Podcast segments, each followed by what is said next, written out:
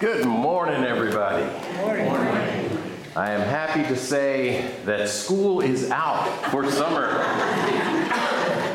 Some of you, it was out last week. Some of you, I know Northern doesn't end until Thursday this week, so still some people in school, so pray for them. They're going to have a hard time. And I really enjoyed our outdoor graduation ceremony on the hottest day of the year so far. 96 degrees during graduation was really good. The next day, if we'd have done it at the same time, it would have been about 70 degrees. So welcome to Sprummer in Pennsylvania. Just a couple of really quick things. First of all, I hope to see some of you at the Revival on the Farm sometime this week. I'll be there every night. And I know the youth are coming tonight. Come on out. It is always just a very spiritually refreshing time, spiritually edifying time, and just want to invite you all out for that. And also the Daniel trip. We're getting things kind of set for that. We've got about 35 people signed up so far. And we are, and I know this is in March, it's like really, really far away, but we are going to be cutting off the sign-ups next Sunday. So if you want to sign up, if you want to go on that trip, make sure you sign up in the back or send an email to churchoffice@morninghourchapel.org, and we'll get you on the list. Has anybody here ever heard of Ignaz Semmelweis? One person has heard of Ignaz Semmelweis. Well, I'm going to tell you a little bit about Ignaz. It's possible if you're in the healthcare field, if you're a doctor, if you're a nurse, PA, something like that, you probably have heard this name at least once in your career. Probably sometime, way back when you were in school, you heard this name. Ignaz Semmelweis was a Hungarian physician back in the mid-19th century, and he worked in obstetrics and became what we would now call the chief resident at Vienna General Hospital's first obstetrical clinic. Now, it wasn't because it was first, it's because they had two clinics in Vienna, and one was the first, one was the second. And the first clinic was notorious in Vienna for its maternal mortality rate. It was something around a little over 10% of all mothers who would come in to give birth at the first clinic would die from giving birth.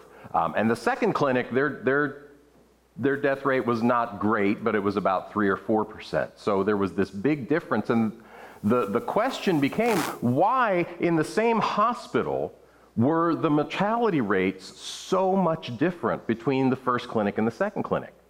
And it had gotten so bad that when mothers came to sign up to deliver their babies, if they couldn't get into the second clinic, they wanted to avoid the first clinic so much that they would actually give birth out in the streets or give birth at home. It was that bad in this first clinic. But Dr. Semmelweis noticed something odd. The women that were not coming to the first clinic, they were giving birth in the streets, they were giving birth at home, they were surviving at a greater rate than the people that were coming to the first clinic. And this just flabbergasted him. He had absolutely no idea what was going on. The women in the first clinic were developing something called puerperal fever, and it was killing them.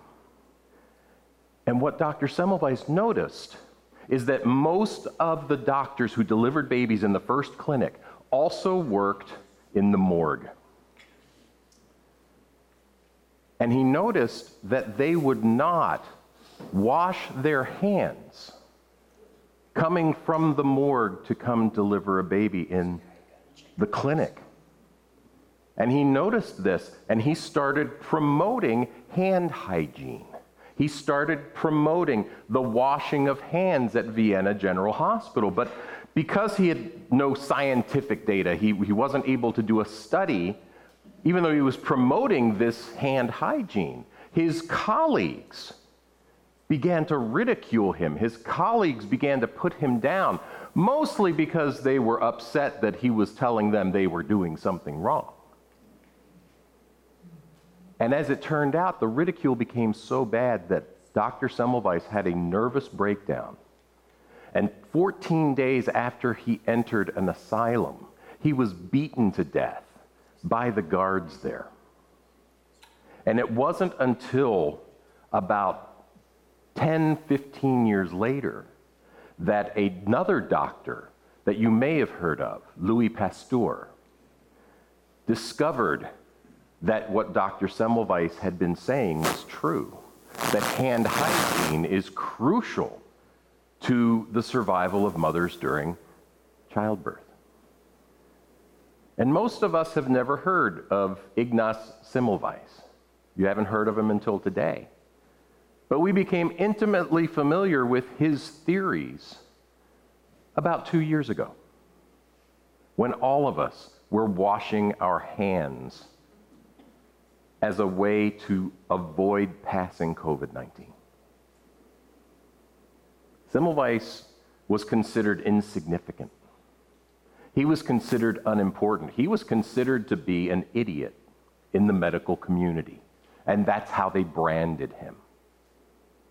But he was insignificant, and yet now he is known, and a lot of nurses will know him as the savior of mothers. His work, his encouragement for hand hygiene saved lives.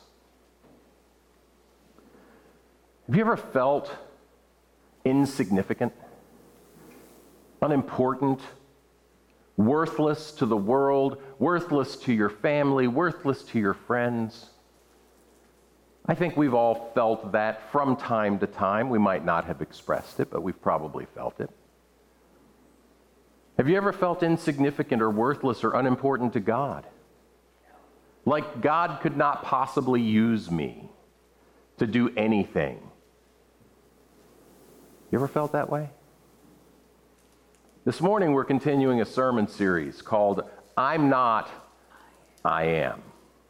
And we're talking about some of the ways that we look at our lives and we talk ourselves into believing things like I'm not good enough, I'm not important enough, I'm not smart enough, I'm not brave enough to truly step out and do the will of God, to step out in faith and to do what he is asking us to do and the work that he's asking us to complete. And today we're going to be looking at a story in the Old Testament book of Judges. This is the story of Gideon. Now, some of us know the story of Gideon because we have watched Veggie Tales. And we know that Gideon defeated the Midianites with his trumpets and his magic flashlight. But we're going to take a look at the story a little bit about Gideon, not so much focusing on the things that he did, but on the things that he agreed to do for God. And we're going to take a look at how insignificant he felt. And we start in Judges chapter 6, verse 1 this morning, and we read that the people of Israel did what was evil in the sight of the Lord. And the Lord gave them into the hands of Midian 7 years. And the hand of Midian overpowered Israel, and because of Midian, the people of Israel made for themselves the dens that are in the mountains and the caves and the strongholds. The Midianites came into Israel and Israel fled. Israel decided it was going to be better to live in a cave than it was to live among the Midianites. That's how bad things had gotten for Israel. And the next four verses, we're not going to read everything this morning, but the next four verses tell us just how badly it went for Israel because of God's judgment.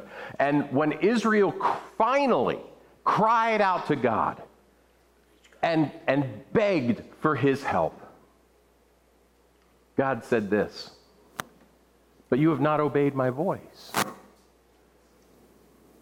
Even now, you haven't obeyed my voice." And give me just a second. I'm going to switch microphones if you guys don't mind.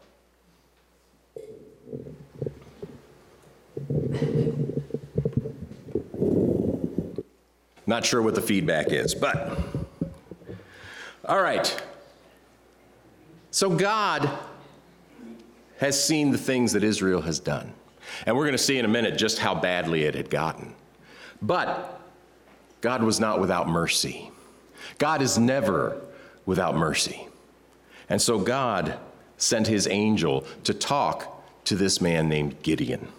And in Judges chapter 6, verse 12, we read, "And the angel of the Lord appeared to him," this is Gideon, "and said to him, 'The Lord is with you, O mighty man of valor.'"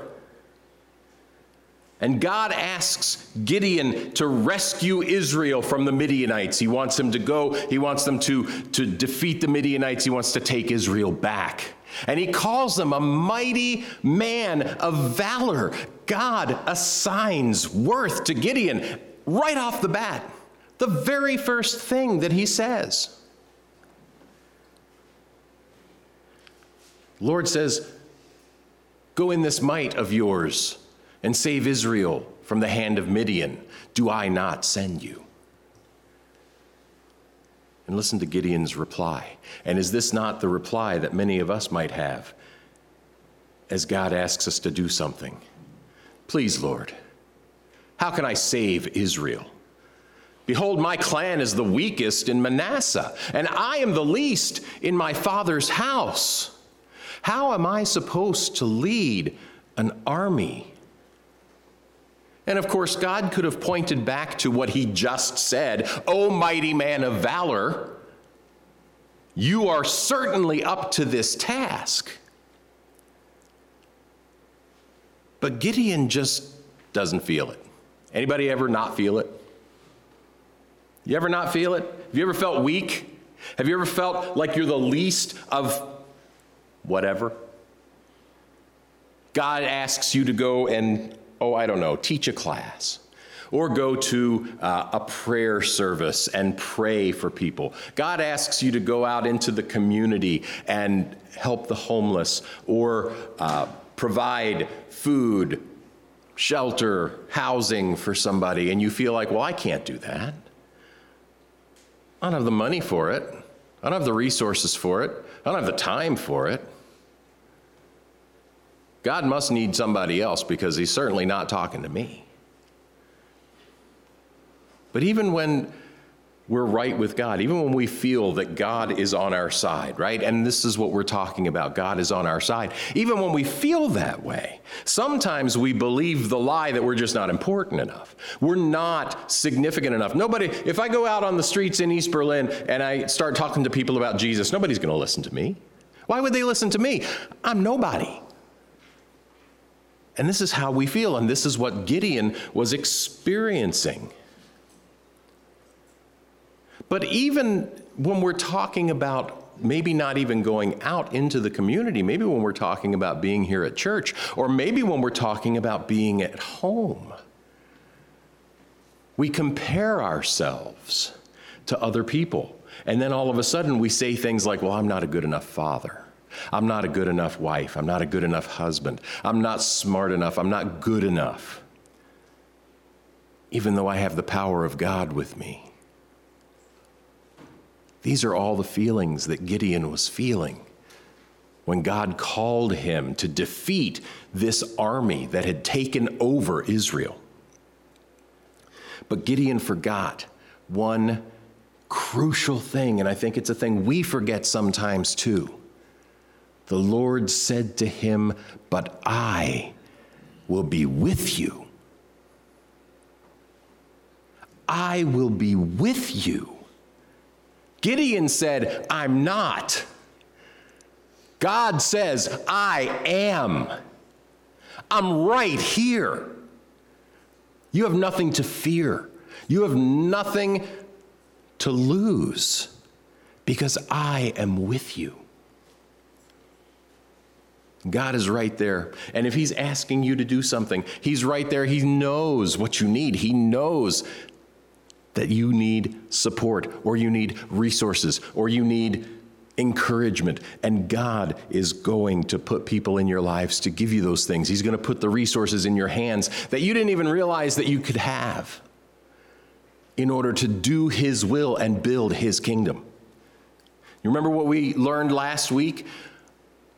The lady at the church told me, God doesn't call the equipped so much as he equips the called. And yes, if you have resources, God's going to call you and he's going to ask you to use those resources. But if you don't have resources and God asks you to use resources that you don't have, guess what? He's going to give them to you.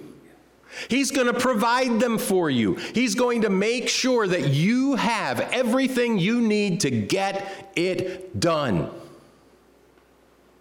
And we can rest on that promise. So what did God want Gideon to do? There was one thing that Gideon needed to do first before he could deal with the Midianites. And in verses 25 to 27 of Judges chapter 6, we read, "That night the Lord said to him, 'Take your father's bull and the second bull, 7 years old, and pull down the altar of Baal that your father has, and cut down the Asherah that is beside it.'" The Asherah was a big pole. "Cut down the Asherah that is beside it, and build an altar to the Lord your God on the top of the stronghold here, with stones laid in due order. Then take the second bull and offer it as a burnt offering with the wood of the Asherah that you shall cut down." This was Israel's problem. Israel was worshiping Baal. And some of you might not know who Baal is. He's one of the false gods that Israel worshipped, and Baal was a big one. Baal was the god of the area. The Midianites and the Jebusites and all of the other sites, they worshipped Baal. And it's believed, and we can kind of see this even in our own modern worship of false idols, that it's not really about a religious choice that Israel was worshiping Baal. It was an economic choice. It was about flourishing. It was about making sure that we covered all of our bases so that we could be as blessed as possible. And if that means that we're going to worship Yahweh, we're going to worship him too, but just in case, we're also going to worship Baal, because Baal, he's the god that brings rain, and he's the god that blesses the earth, and he's the god that brings forth healthy babies, and he's the god that raises the dead. And just in case God can't do those things, we're going to set ourselves up a little altar over here, and we're going to worship Baal too. And isn't that what we often do? How many of us say that we rely 100% completely on God and his provision and his love and his power, but just in case, I'm going to try to get this job and make a lot of money, so God doesn't have to worry about making sure that I have enough money. God's got a lot of other things to worry about. I'll take care of the money part. But we do that without even thinking about it sometimes. We think on our own self-sufficiency more than we think about the sufficiency of God. I'm guilty of that. Every day I'm guilty of that. How many times when I get into my car do I pray that God will get me safely from point A to point B? No. I rely on my own excellent driving skills. Be quiet, Wendy. But we rely on ourselves. And when Israel was worshiping Baal, they weren't saying God doesn't exist. They weren't saying that God isn't in their life. They weren't saying any of those things. What they were saying is, maybe God's not enough. Or maybe God's got too much on his plate. We got to do some things on our own. But God is telling Gideon, I want you to stop Israel, and you're going to start in your father's house. Remember what he said: remove the altar that is at your father's house. Start at home. Remove that altar. Cut down that Asherah, and then use that wood to sacrifice to me, to show me that you believe that I am sufficient for all of your needs. And we have to start at home. We have to start expressing and showing that God is sufficient for our needs. And the things that we do have, we need to make sure that every day we are thankful to God for his provision. We are thankful to God for breathing air today. We are thankful to God for getting us from point A to point B in our travels. We need to be thankful to God that he has provided us with a job and a home and things that he wants us to use for his glory. Gideon, start at home. Tear down that altar to Baal. And Gideon takes on the challenge. He says yes to God. So Gideon took 10 men of his servants and did as the Lord told him. How huge was this altar that it took 10 men to do the work? So he took 10 men, but because he was too afraid of his family and the men of the town to do it by day, he did it at night. See, God didn't say, well, you got to do this out in front of everybody.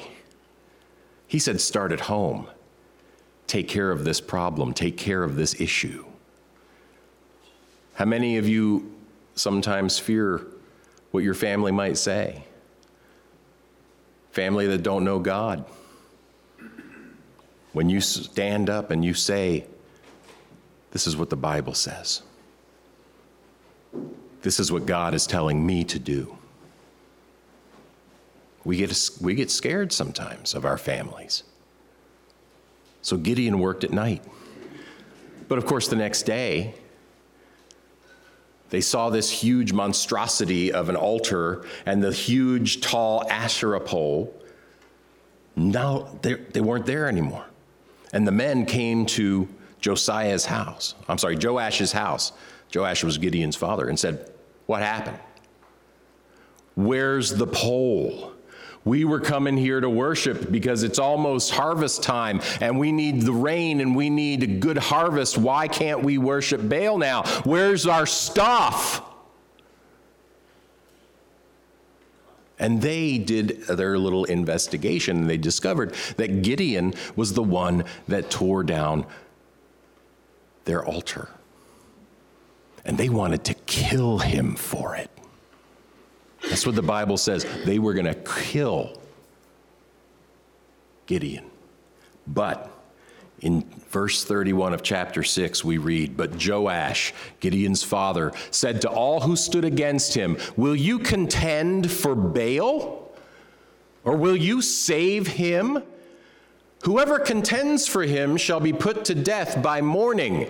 If he is a god, let him contend for himself, because his altar has been broken down.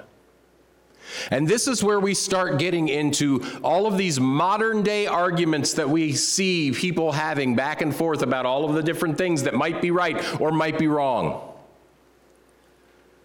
When we challenge the thinking of people that say God doesn't exist, the Bible is wrong. The Bible was written by men. The Bible's been changed thousands of times. We don't have to contend for God. God shows people he is alive through our lives. God shows people that he exists through nature. God contends for himself. And when the world tries to contend for the other side, and let's face it, they're contending for Satan when they're contending for the other side.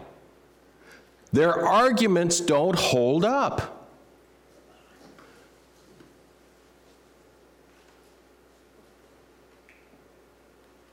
Why are you going to stand up for a God? Can a God stand up for himself? I know my God can. Can yours? And Joash dares the men of the town to lay one finger on his son. Joash stands up for Gideon.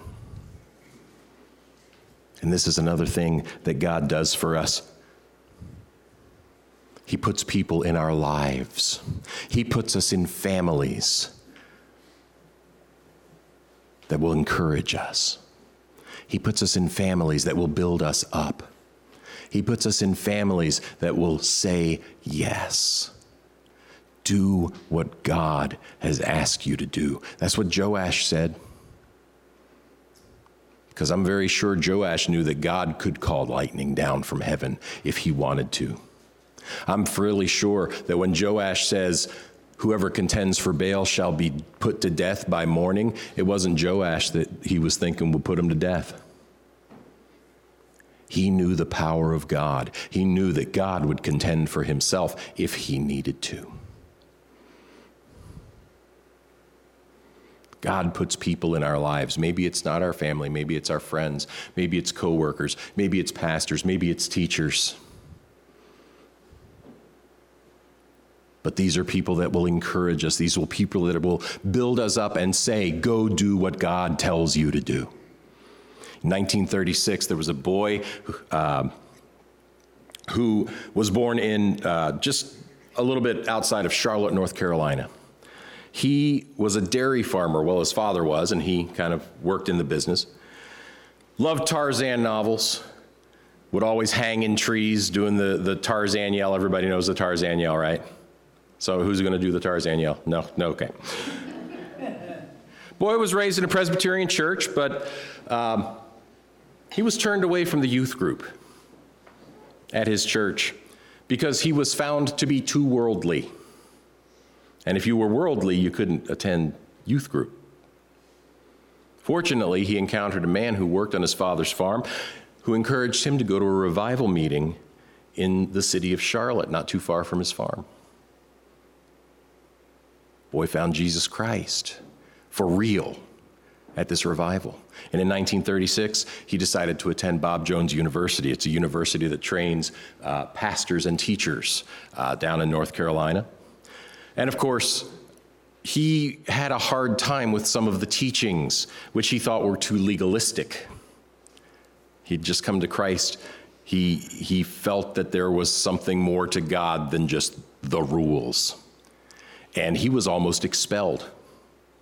And then the head of the university, Dr. Bob Jones Sr., came to him and said, we're not going to expel you, but at best, all you're going to amount to is a poor country Baptist preacher somewhere out in the sticks. You got skills as a speaker, I'll give you that, but you're going to be out in the sticks in North Carolina for the rest of your life, preaching to a tiny little congregation. That's all you're going to be good for. It's not that God can't use that, but that's all. Fast forward 10 years, and this too worldly dairy farmer who should have been a backwoods country preacher was preaching to 6,000 people in the Civic Auditorium in Grand Rapids, Michigan. And he continued preaching to thousands and thousands of people in auditoriums and stadiums across the world. And 45 years after that first 6,000-person congregation, this poor country Baptist preacher preached the gospel to 155,000 people in Moscow. And 25% of all of the people who attended came forward at an altar call and gave their lives to Jesus Christ in Moscow. Poor country Baptist preacher indeed. This boy's name was Reverend Billy Graham.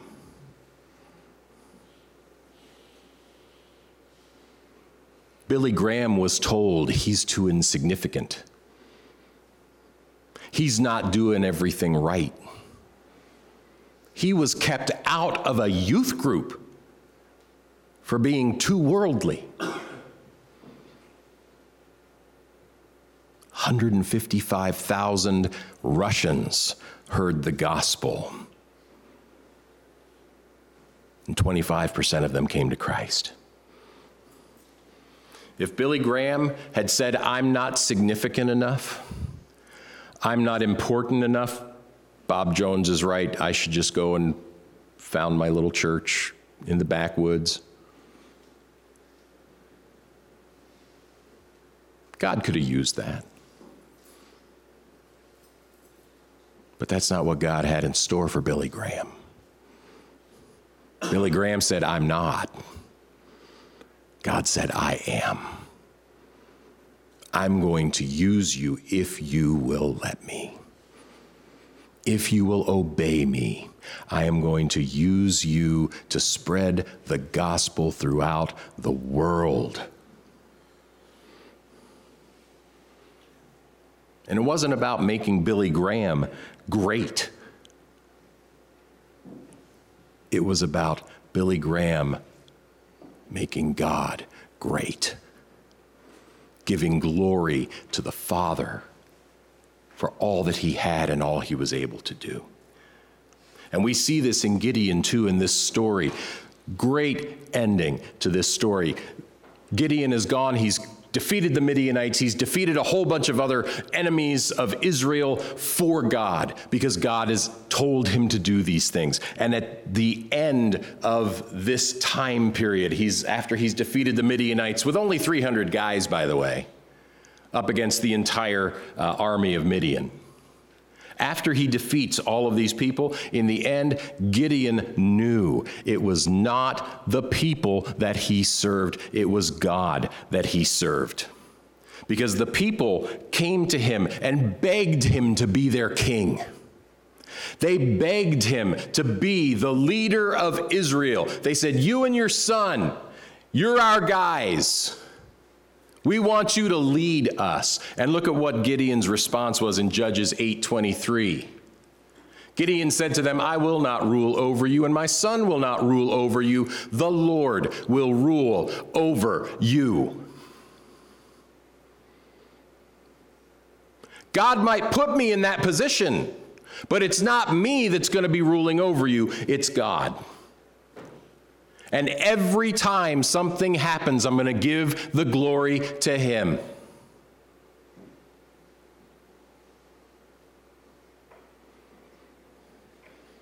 In our world, significance is often measured by wealth or power or influence or how many TikTok followers you have or how much of a social media influencer you are. That is not the way that it works in the kingdom of God. In God's kingdom, these things in themselves are unimportant. Money, wealth, prestige, honor, people knowing your name. Of themselves, those things are unimportant. You know when they become important? When God says they're important. When God says, "I'm going to use that." You like to influence people for me. You like to make TikTok videos for me. That's when we become significant and important, when God tells us what to do and we obey him. God sees our true value when we obey his word, when we obey his command, when we do his will. And yeah, sometimes, like King Solomon, he adds on riches, and he adds on kingdom, and he adds on all of these things. And sometimes, guess what? He doesn't. But whatever God gives us, let us use to his glory. Use the things that God has put into your life. Be in relationship with people who are going to speak into you words of encouragement to do the will of God. But never forget, your significance comes from the Lord. Doesn't matter how important the world thinks you are. You are significant because God says you are significant. And you are significant because God says, "I am." Do you believe that this morning? Do you believe God is "I am"? Is God with you? And are you with God? We learn God's will through reading his scripture. We learn God's will through praying and then listening for God to speak to us. And I want to encourage all of you to do that. Some of you do it and do it quite well. Some of you have never done it before. Sit down with a cup of coffee and the Bible and about an hour of your time and just pray that God shows you something. Because if you're willing, God says, I am. Would you pray with me? Heavenly Father, we thank you for today. We thank you for your presence. We thank you that you have told us, I am. Not that you were and you're not anymore, not that you will be, but you're not yet, but you are always. Father, I ask that you would give us the courage, give us the strength, give us the time, give us the willingness to listen for your voice. Give us the willingness to obey and to serve you. Give us the willingness to accept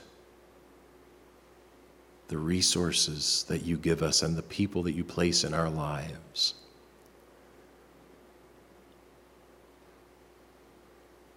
Father, help us to do mighty things in your kingdom, because everything in your kingdom is a mighty thing. And we thank you, Father, in Jesus' name. Amen.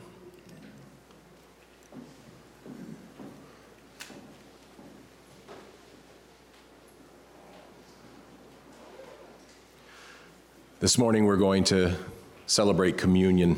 We do this the first Sunday of every month here at Morning Hour Chapel.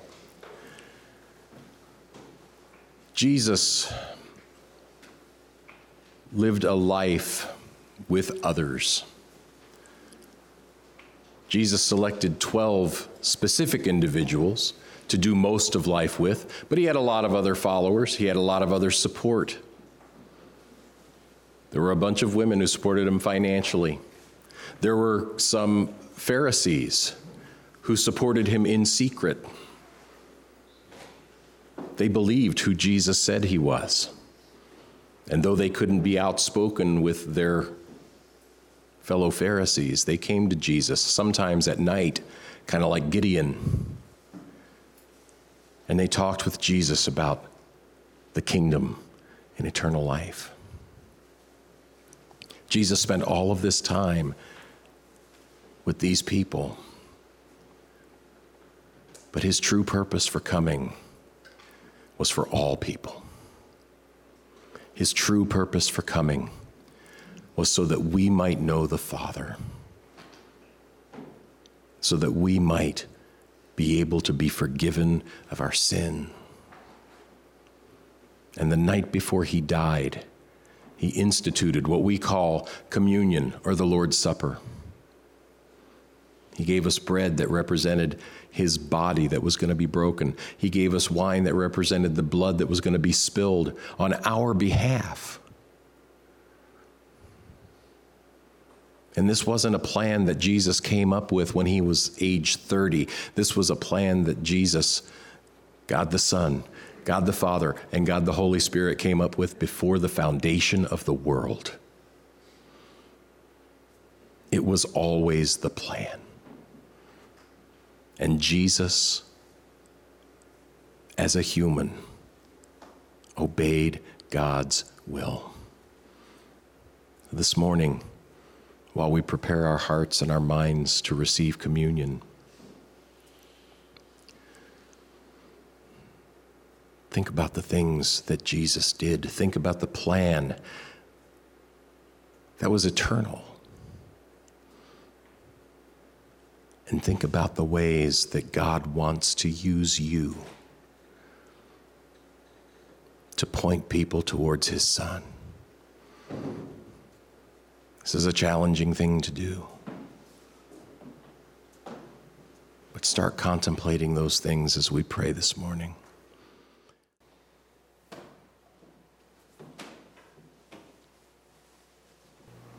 Jesus, on the night that he was betrayed, the night before his death, took a loaf of bread. He blessed it, and then he broke it, and he passed it amongst his disciples.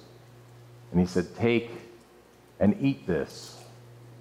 This represents my body, which is broken for you. Each time you eat it, do it in remembrance of me." body of Jesus Christ.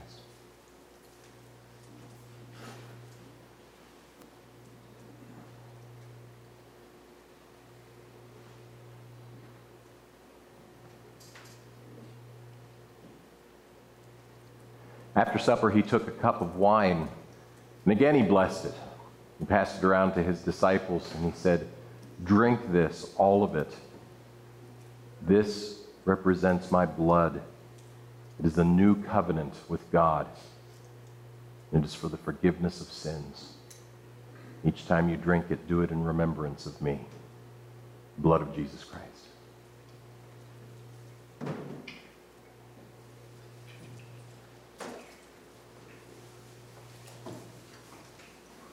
We thank God that Jesus Christ did not remain dead, but he is living. We thank God that he sent his Holy Spirit to give us power, to give us guidance, to give us instruction. I want to encourage all of you, if you have the ability sometime this week, come out to Revival on the Farm, 7 o'clock tonight through Wednesday night. And if you don't make it, please, start listening for God. Start hearing his voice. Sometimes it takes a while, but God wants to speak with you. God wants to talk to you. God wants to tell you what he wants you to do for his kingdom. I encourage you, listen for his voice. God bless you this week.